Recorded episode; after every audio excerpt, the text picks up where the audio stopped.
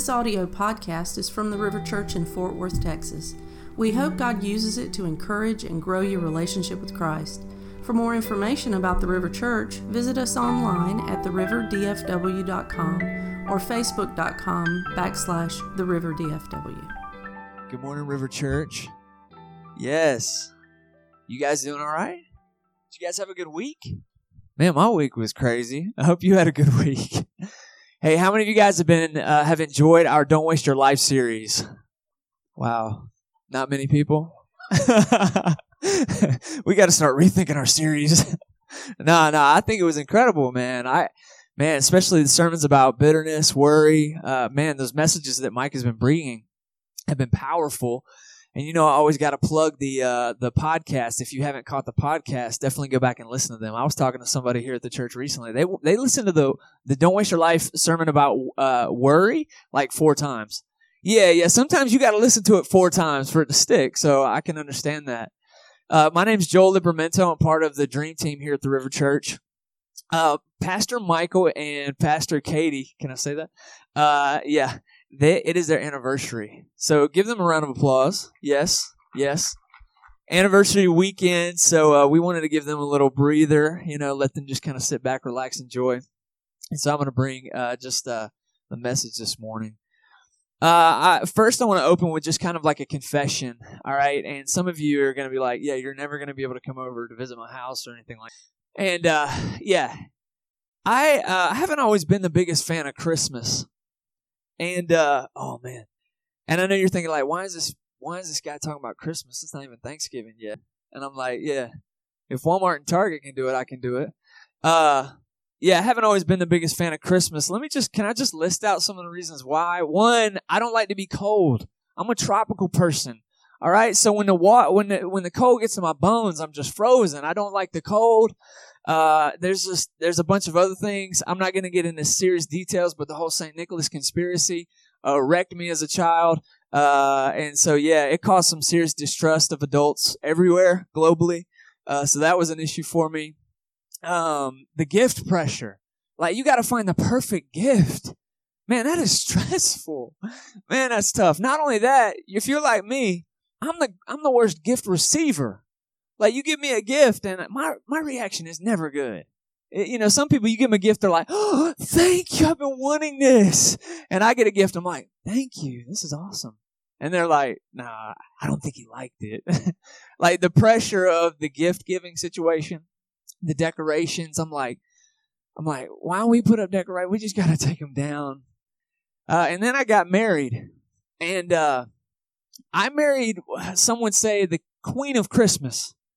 Yes, the Queen of Christmas. Uh, let me tell you why. All right, and I love her for this. She loves Christmas. My wife Katie, uh, she's planning in February uh, the gifts, the perfect gift. She's trying to find the perfect gift for every family member.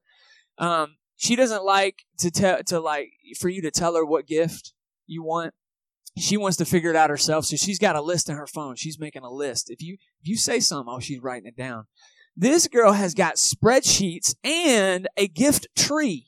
Like, okay, so like literally she drew out a map of the of the tree, the family members, the kids, and gifts are going in. She loves Christmas, all right? She's the one that when we go into a store and if it smells like Christmas, I look at her and she's got these puppy dog like tears in her eyes. I love Christmas. Like she loves Christmas, the trees, the decorations, is everything. Well, Christmas miracle happened last year in my life. Last year, my son, you know, my son was born. We had him for the first time during Christmas. And I was sitting at home and, you know, having lived with Katie, uh, you know, it's just, it's, it's been awesome. And then, uh, having Manny, I was sitting in front of the TV and a, t- a Christmas commercial came on and somebody was knocking the snow off their boots and they walked into this warm house and I received the joy of Christmas. In that moment, uh, Christmas was it, that was it. That was the moment I received the joy of Christmas. And after that, I told Katie. I went home and I told her that experience, and she was like so excited because I had been. I, I've been kind of a Grinch, but that's that, that last year my heart grew, you know, like three sizes too big. And uh and so anyway, I told her she was so happy and uh I was like I'm all in for Christmas. And a part of that came from seeing someone love something so much. Sometimes you got to see somebody love something so much before you love it yourself. So this morning I want to talk about Jesus, obviously, because we're in the church, but uh, Jesus, there's something that Jesus loves passionately, loves something incredibly. Uh, he's passionate about it. And if I were to say in this room, I want you to raise your hand, all of those, uh, all of you who love Jesus, uh, pretty much all the hands would go up in the room. And it would only make sense that if Jesus loves something so passionately, that we ought to love what he loves so passionately, right? Like you, you, you vibing with what I'm saying? And uh and that thing this morning is the church. Now, I know when I said that, because if you're like me, and I said, uh, the thing Jesus loves so much, passionately even, and I intentionally use the word passion because they say that his death on the cross was the passion of Christ. Uh, he, he loves the church so passionately, and I said the word church, man, there were all kinds of ideas that went through your head. Like when, if someone, when people say church, a lot of times we think of like church buildings, right? Steeples. Uh, we think of large, elaborate, beautiful stained glass windows. If you're like me, you, you think of, uh, yeah, this is throwback for some of you guys. Uh, you think of Wrigley spearmint gum. Y'all know what I'm talking about? Some of y'all, I don't get it, man. It's like back in the day, your grandma passed you a stick of gum. Classic. Uh, that's just me. A lot of people equate church with grandparents because they think that it's a place where their grandparent. A lot of us have praying grandparents, and so they go there. I mean, there's just so many ideas that can go in your head, like hymnal, pews. Some of us, the church has been a place of hurt. We've been hurt by the church, and so when I said church, some of you were like, ah, cringe even.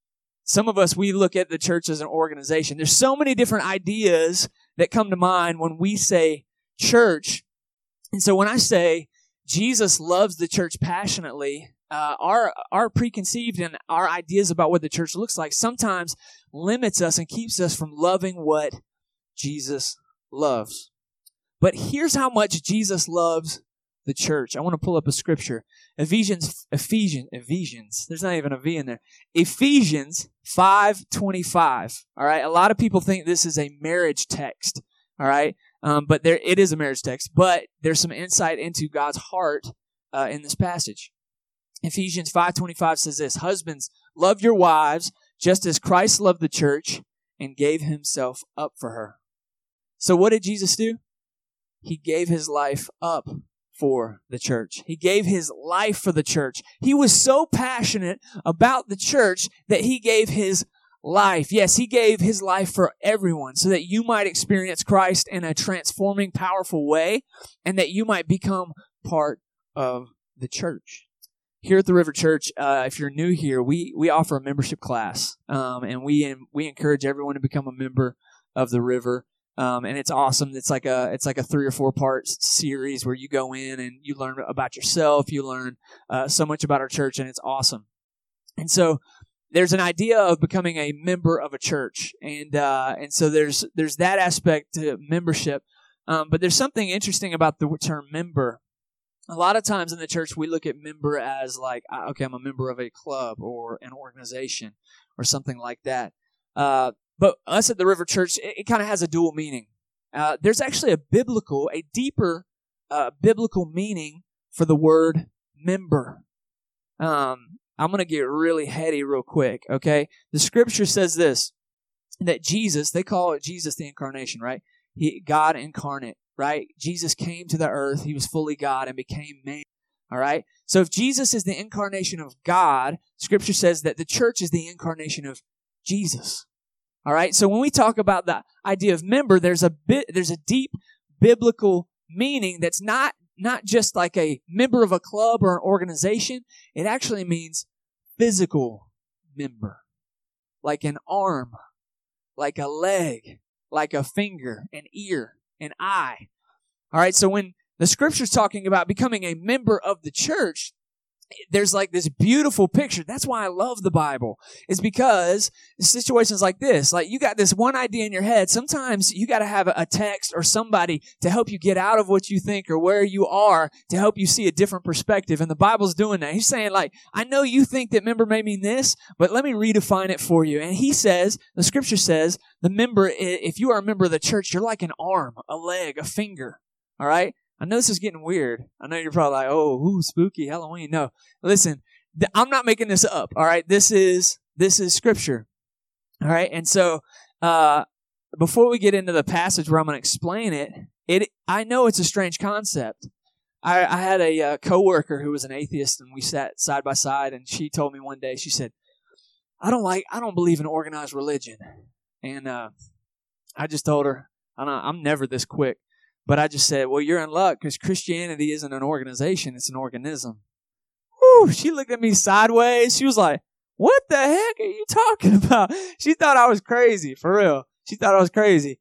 Uh, let, let's get into some scripture real quick. Uh, I'm going to read Colossians 1 15 through 18. I love this text. It says, The Son, Jesus, is the image of the invisible God, the firstborn over all creation. For in him all things were created, things in heaven and earth, visible and invisible, whether thrones or powers or rulers or authorities, all things have been created through him and for him. He is before all things, and in him all things are held together, and he is the head of the body, the church. He is the beginning and the firstborn among the dead, so that in everything he might have the supremacy. Yes, so in that text you see that the scripture here is saying, all right, that he is the head of the church, the head of the body, the church. All right, so this idea and concept of a physical body is something you find in scripture over and over again. And Jesus is the, the head, all right? The, the head controls everything, right? And so he is the head and he calls the body the church. Let's go into a new text. Let's go into 1 Corinthians 12, uh, 12 through 27. Just as a body, though one, has many parts, but all its many parts form one body. So it is with Christ, for we were all baptized by one Spirit so as to form one body, whether Jews or Gentile, slave or free. And we were all given the one spirit to drink. Even so, the body is not made up of one part, but many. Now, if the foot should say, Because I am not a hand, I do not belong to the body, it would not for that reason stop being a part of the body. And if the ear should say, Because I am not an eye, I do not belong to the body, it would not for that reason stop being part of the body. If the whole body were an eye, where would the sense of hearing be? If the whole body were an ear, where would the sense of smell be? But in fact, God has placed the parts in the body, every one of them, just as He wanted them to be. If they were all one part, where would the body be? As it is, there are many parts, but one body. The eye cannot say to the hand, I don't need you. And the head cannot say to the feet, I don't need you. On the contrary, those parts of the body that seem to be weaker are indispensable. I love that are indispensable. I, it reminds me of something my boss, I work for a guy named James Robinson, he always says this. He says, Some of the most valuable and integral parts of the body are the ones that aren't seen. And I love that. Like your heart. Eh, eh, and inside the church and inside the body, sometimes the most valuable people in a, in a church body of believers are the ones that are behind the scenes. Amen. On the contrary, let me see, where did I leave off? 23? All right. On the contrary, those parts of the body that seem to be weaker are indispensable, and the parts that we think are less honorable we treat with special honor, and the parts that are unpresentable are treated with special modesty, while our presentable parts need no special treatment.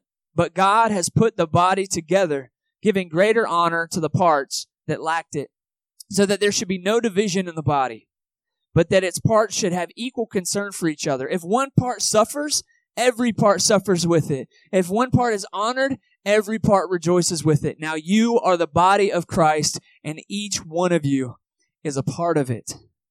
Yeah. So now we got light bulbs going off because we're beginning to understand that this idea of the church is not necessarily all those ideas we think. The buildings, the stained glass, the Wrigley spearmint gum. It's not all that stuff, all right? We're beginning to see that God is defining the church as a group of people, a body, and everyone has different parts. And you are a part of the church. I'm probably going to butcher this, but I heard uh, I heard someone talk about this. Uh, it was in one of N.T. Wright's books, and he said that the temple was a place where heaven met earth. And when Jesus arrived on the earth, all of a sudden heaven met earth. And then when Jesus left, it was now the church the church, the gathering, is where heaven met earth. And uh, and I just felt I felt like that was beautiful because you are the church. We are the church. I had a friend that I grew up with. His name's Callan Bacon, and uh, and anyway, I grew up in a community where, uh, man, the church was in this like ice warehouse behind a gas station. So like I always kind of grow up like, yeah, the church is obviously the people because this place is rough. And uh, we're look, we're in a movie theater. Uh, so yeah, and so anyway, uh, man, my buddy would always say if we were like, hey, where you going? Going to the church. He's like, we are the church. Uh, hey, we're going to the, eh, where are you doing Sunday? Going to church. We are the church. Like he would always snap on you. We are the church. And we'd always get so frustrated, be like, okay, dude, we get it. But I always liked that. I, I kind of liked it because it was like retraining my mind to help me understand that the biblical concept of the church is not the building. It's not going to church on, going to church on Sunday. It's that we are the church. We are the body of Christ. And I, I remember the early days of the river. Right? We, we'd, we'd be going and we're like, yeah, we're church planters. We planted a church in Fort Worth. Well, where is it? Uh, Uh, where's the building? We're like, oh no, we are the church. Like, where where's it at? Where, where's your church at? No, you don't understand. We are the church. Like, we we, we meet in a movie theater, but that's not the church. Like, we are the church. And so sometimes it's it's hard. It's an organism. The church is alive. Amen. The church is alive. Like if we are the church, the church is alive. The body of Christ is moving in the earth, acting like Christ in the earth, okay? And so uh, I always love this passage, Acts 17 28. For in him we live and move and have our being. And we as the church are alive and moving, all right, and, and doing the will of God in the earth. And I love it. I, I talked to a missionary, and this is a bunch of stories. I got a lot of stories uh, for you guys. I talked to a missionary recently from Mozambique, and uh, and he was talking about the former president of Mozambique and he said, uh, he's this foreign president said, in four years the church will be gone. Uh, the like churches all across Mozambique will be gone. And so he made it his mission to destroy and shut down all these churches. Well, uh, it was only like four or five. I think I think he said like six years later he died, and the church was still alive. You can get rid of the buildings. You can shut everything down, but there, but you can't get rid of the church because the church is alive. We are the church. You could take everybody in this room. We could go to the parking lot. We're still going to be the church. Doesn't mean this movie theater isn't the church. You know what I'm saying? So now we begin to understand the church is alive. It is an organism. It is something incredible. Um, so I want to kind of differentiate. If you're taking notes, I'm going to start differentiating between two things. I want to talk about the universal church and the local church. All right. Let's talk about the universal church. So when people talk about the church, the organism, the body of believers, uh, there, we kind of have, there's like two conversations that we often have. One is about the universal church. The church is huge. Like we're in this building right now and we're all sitting together, but the church is massive. All right. On a huge, huge scale. Uh, my uncle, his name's Corky Alexander. Uh, he is a minister to Native Americans, uh, in the U.S. And, uh, and he is uh, he's awesome because he he doesn't go and try to change the Native American community. He sits down and listens and learns from them. And and so anyway, one of the things he had the opportunity to get on TBN, and he got on TBN, and they asked him. They said, "Hey, we hear about this. What is something that you want to talk say to the Native American community that might be watching this show?" He said something deep, super profound. He said he looked at the camera and he said, "I want you to know that Jesus walks the dark hills." Man, that hit me because if, if the church is Jesus in the earth, yeah, Jesus is in some of the darkest places on this planet. Man, I'm telling you, it doesn't matter. I, I went to Guatemala one time and I got to serve uh, people in, the, in this dump. They were living in this dump, right? I was hugging people that had leprosy and bugs all over them. And I remember talking to the missionary. You probably heard me tell the story before. And he was just like, I said, How many of these are Christians? They're all Christians. It didn't matter what they had. They had this joy in them.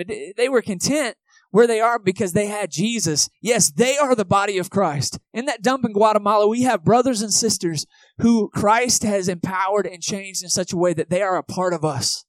They are a part of us.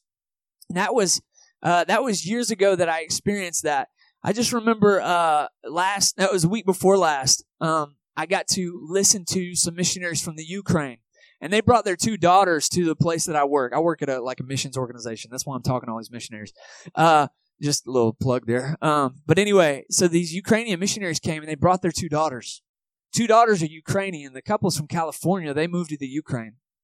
They found these two girls that were sisters. They found them in a cellar of an abandoned house way out in the ice cold wilderness of the Ukraine. And the government found them, the police department found them, brought them to them and said, Hey, take care of these kids. We're going to come back. They never came back. So the couple adopted them as their children and began to teach them about the love of Jesus, and they became Christians. They run an orphanage now uh, where they have 300 plus orphans and that they're teaching them about Jesus. And I just felt like, yes, even God is in the cold wilderness. Jesus is in the cold wilderness in the Ukraine, uh, in the dark places of the world. And then I got to speak with some missionaries from Kosovo, who I don't even know anything about Kosovo.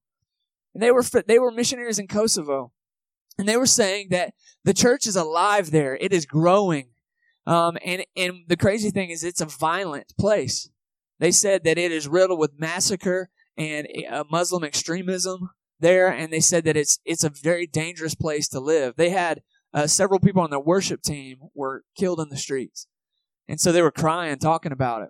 And they said that, they, that the church is alive there. They said they got to meet the first Christian ever in Kosovo. You know how old he was? He was 45. They said that was the first Christian in Kosovo. So you can't tell me that the church is dead or that this is a place for your grandparents or that this is something else other than a, a living organism that is moving and growing and that Jesus is setting people free on a global scale. Okay, so when you come in here and you give your life to Jesus and you say, I am a Christ follower, you are big, you are a part of something huge. All right, you're not part of just something, something cute that you do on Sundays. You're a part of something huge. That is the universal church. Let's talk about the local church for a minute, because this is where people get really hung up. The local church, okay? And I've had this conversation so many times, and people have this hang up in DFW mainly because this is what we call Six Flags over Jesus, uh, Disney World of churches, okay? People get so upset because they're like, oh, there's churches on every corner. I'm like, thank God. I bet Kosovo is praying that there would be churches on every corner. If you took the population of DFW and you put them in church on Sunday, there wouldn't be enough churches in DFW. You understand what I'm saying? And so people get all upset. Man, there's churches everywhere. And I'm like, yes, the church is alive and thank God. If Paul was alive today, he'd be writing letters to the church, the River Church, to Watermark Church, to Gateway Church, to Compass, to Milestone. He'd be writing letters to these churches. The local church is by design. If you look at the New Testament, almost the entire New Testament are letters to local churches.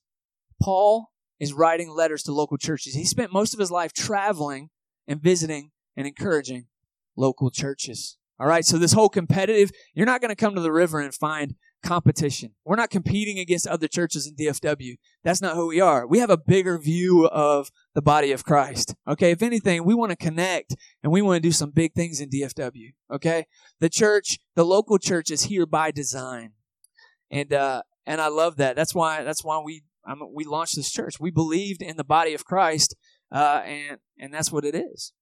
So, if Jesus gave his life for the church, both universal and local, how do I give my life for it? All right. So if I'm if I'm telling you and you read in scripture Jesus gave his life for the church. And when we say the church, we're talking universal and local. All right. How do I give my life to the church? Because that's just the natural question. Like Jesus loves it so much he's going to die for it. What can I do?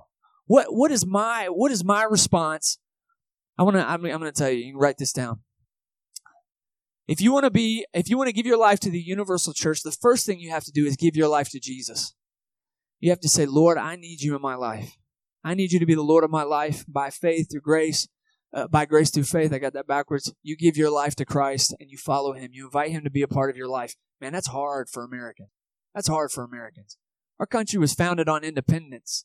So for us to be dependent on a living God, that's tough. Lord, forgive us of our pride. But if you want to be a part of the universal, something that's huge, something that's bigger than you and is doing incredible things in our world, you first have to give your life to Christ. And that's uh, and that's just that's the bottom line. If you want to be a part of the local church, the Bible is really awesome because it, it there are some things the Bible doesn't talk about, you know. Like there's things you you've got to like you've got to really work on in your mind. There's some things that the Bible is just plain about. And so if you want to be a part of the local church, you want to give your life to the local church, Here are some practical ways you can do that. are You guys ready?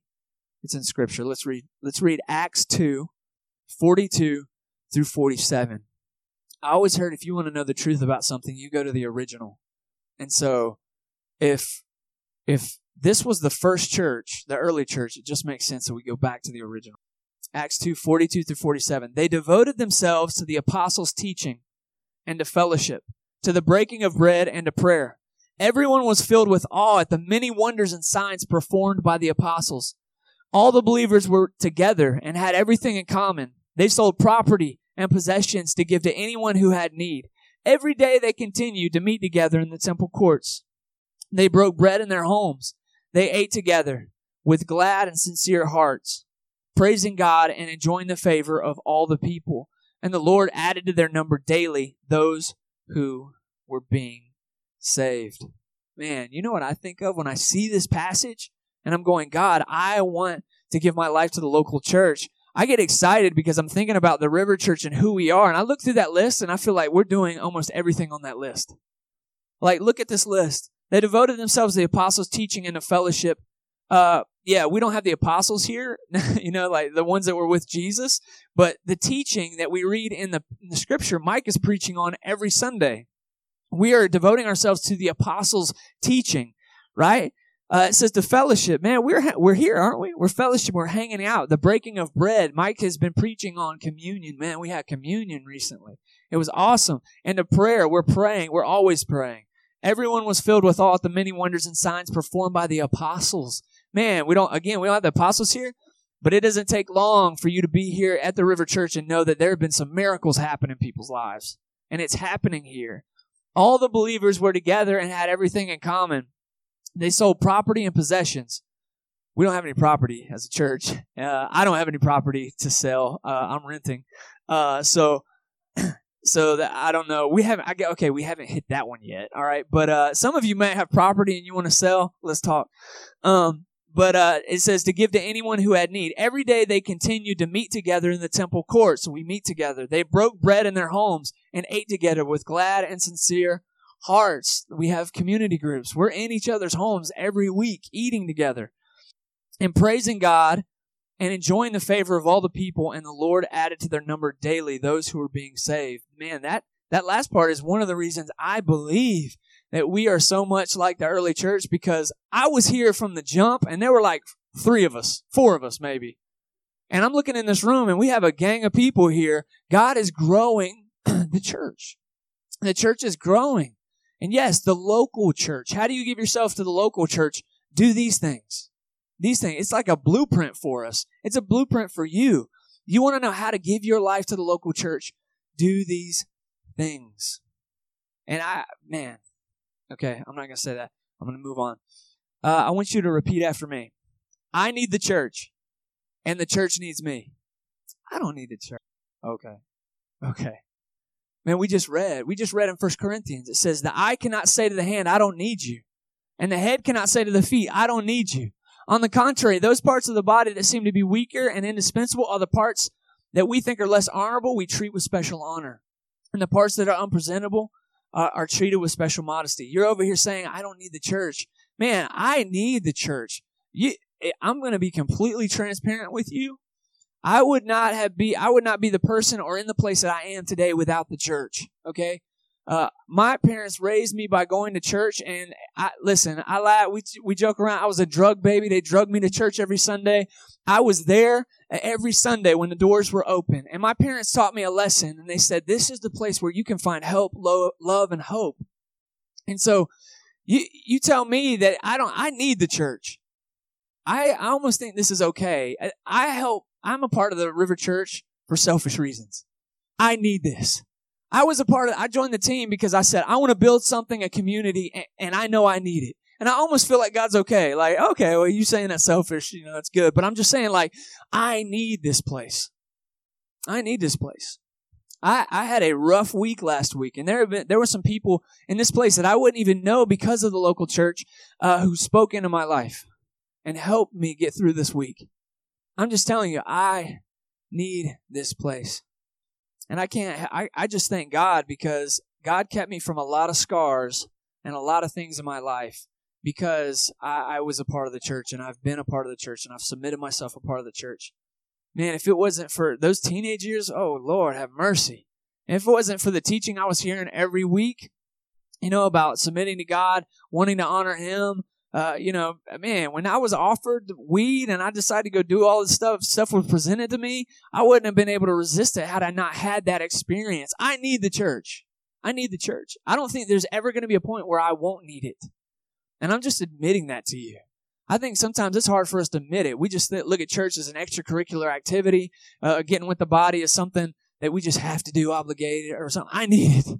I need it. I need it.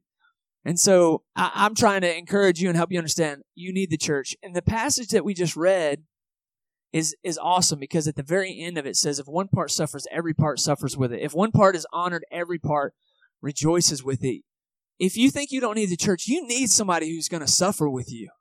You need somebody who's going to rejoice with you. Man, being alone is terrible. It is terrible.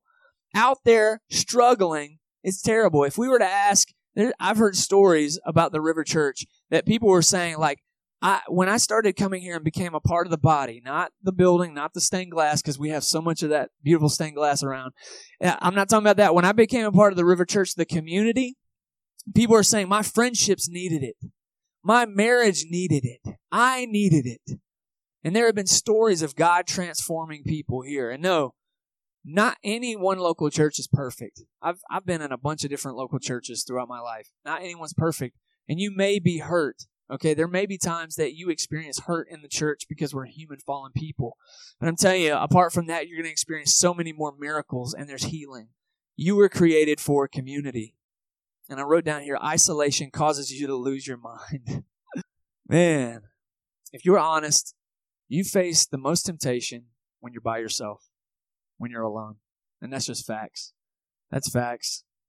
And I don't know why this just came to my head. Man, when you lose your mind, I'm thinking of pop stars and famous people. They get so isolated because of their fame and they lose their mind. MJ, I grew up loving Michael Jackson.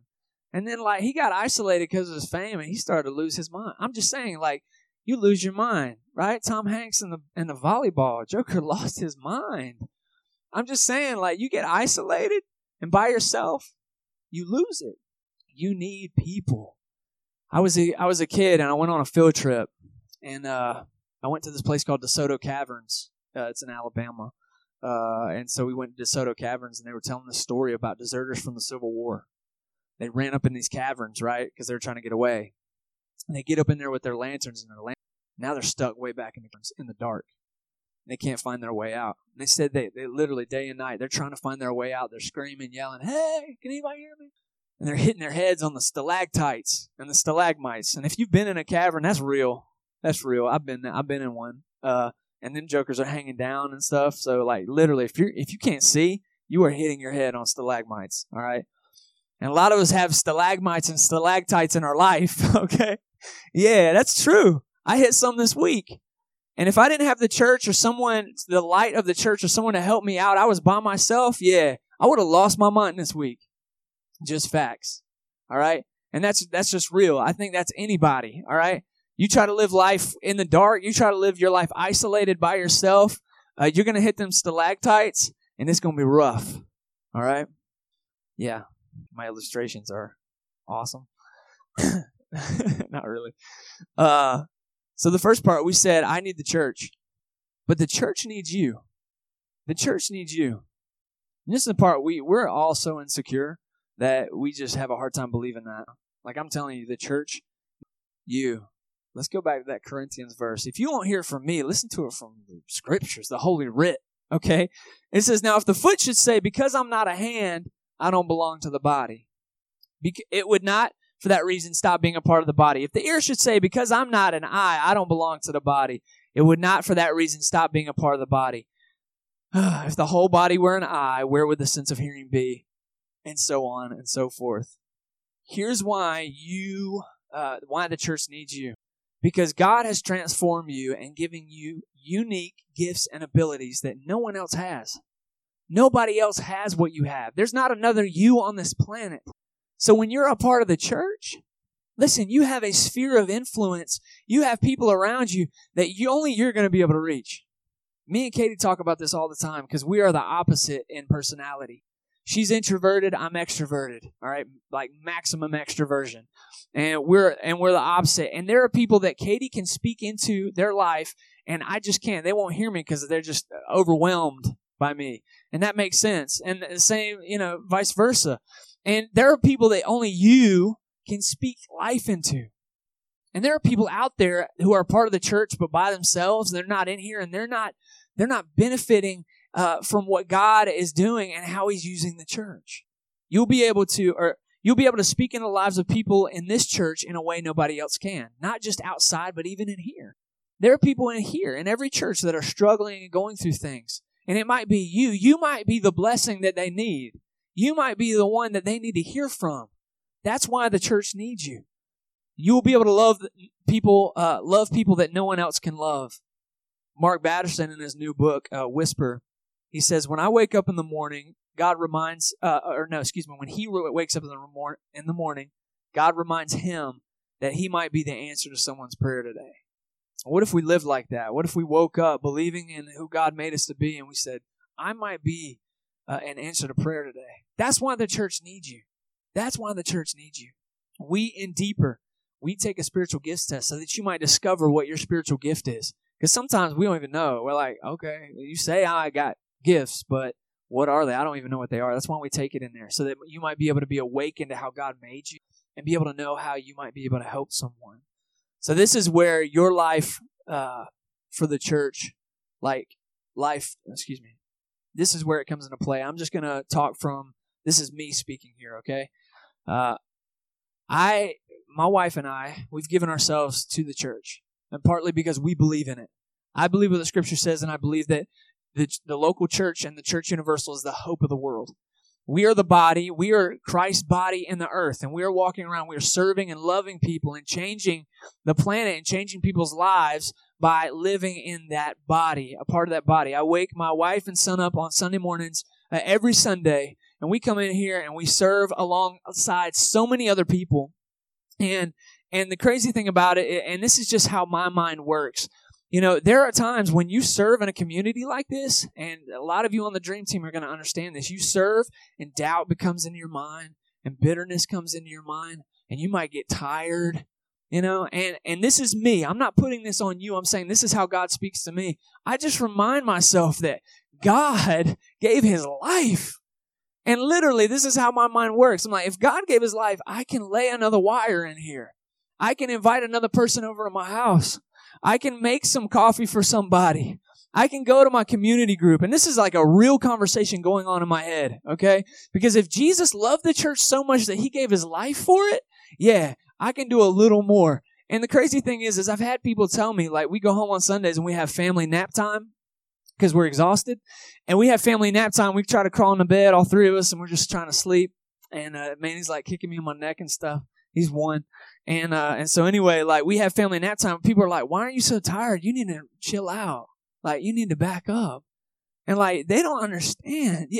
Like they don't understand that the soul knows a glory that the body cannot rob. And what I'm saying is, I may be exhausted. Things may be difficult. I may have bitterness and doubt, but when I remind myself that Jesus loved the church so much that he gave his life for it, man, my soul's on fire. I could be exhausted, but my soul's on fire. All right. And I, I, just feel like, man, again, I'm not putting that on you, but I'm just saying that's how my mind works. That's how I can, that's how I can get closer to God and experience Him. And I just feel like many times I feel like our love for the church is based on how we feel and not what He did. And, uh, and man, I felt, I felt, I have felt convicted of that. If I am the body of Christ, if I am saying I am a part of who Jesus is in the earth, and I am, I give my life to bitterness and doubt, and I struggle and all of those things, I'm not really, I'm not really living out what God wants. And I just have to remind myself of what He did. And I just feel like, again, this is me, and I'm going to close here in a minute, but uh, at the end of my life, and when we're when I die, when I'm we're at my funeral, I just want my son to be able to get up in front of everyone and say, you know what, my dad loved what Jesus loved. My dad loved the church. I feel like, I feel like, well, let me just continue. In conclusion, I want to read an excerpt from a book uh, that I like, and this this thing, this excerpt has haunted.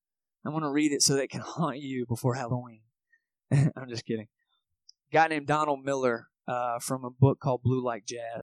This is just the opener of the book. Man, this book is fire. He said, I never liked jazz music because jazz music doesn't resolve. But I was outside the Baghdad Theater in Portland one night when I saw a man playing the saxophone. I stood there for 15 minutes and he never opened his eyes. After that, I liked jazz music. Sometimes you have to watch somebody love something before you can love it yourself. It is as if they are showing you the way. And I just feel like, man, as the church, I feel like if a world saw the church actually love the church, sometimes I think the church doesn't love the church. I feel like I feel like if the world saw how much we truly love Jesus and how much we gave our lives for the church, universal and local, that they couldn't help but love Jesus. They couldn't help but love the church. And the church would grow like wildfire if they could only see how much we loved the church. Can you imagine the cultural shift on a global scale if the world saw us love the church in such a way that they were deeply drawn to love it too? And so we're gonna I'm gonna have the band come up and we're gonna have just a time of prayer. And I think it's important because I feel like there's probably two types of people in here dealing with different things. One of which some of you may have been the church and you've been off doing your own thing, you've been isolated, and you may be suffering. Well, here at the River Church, we want to suffer with you. We want to suffer with you. It's what the scripture says, and we genuinely want to walk through life with you. And Ryan said it earlier. He said, Don't don't live this thing alone. Like we invite you in to be a part of our church, a part of the church, the body of Christ. And so if you're suffering, we want to suffer with you.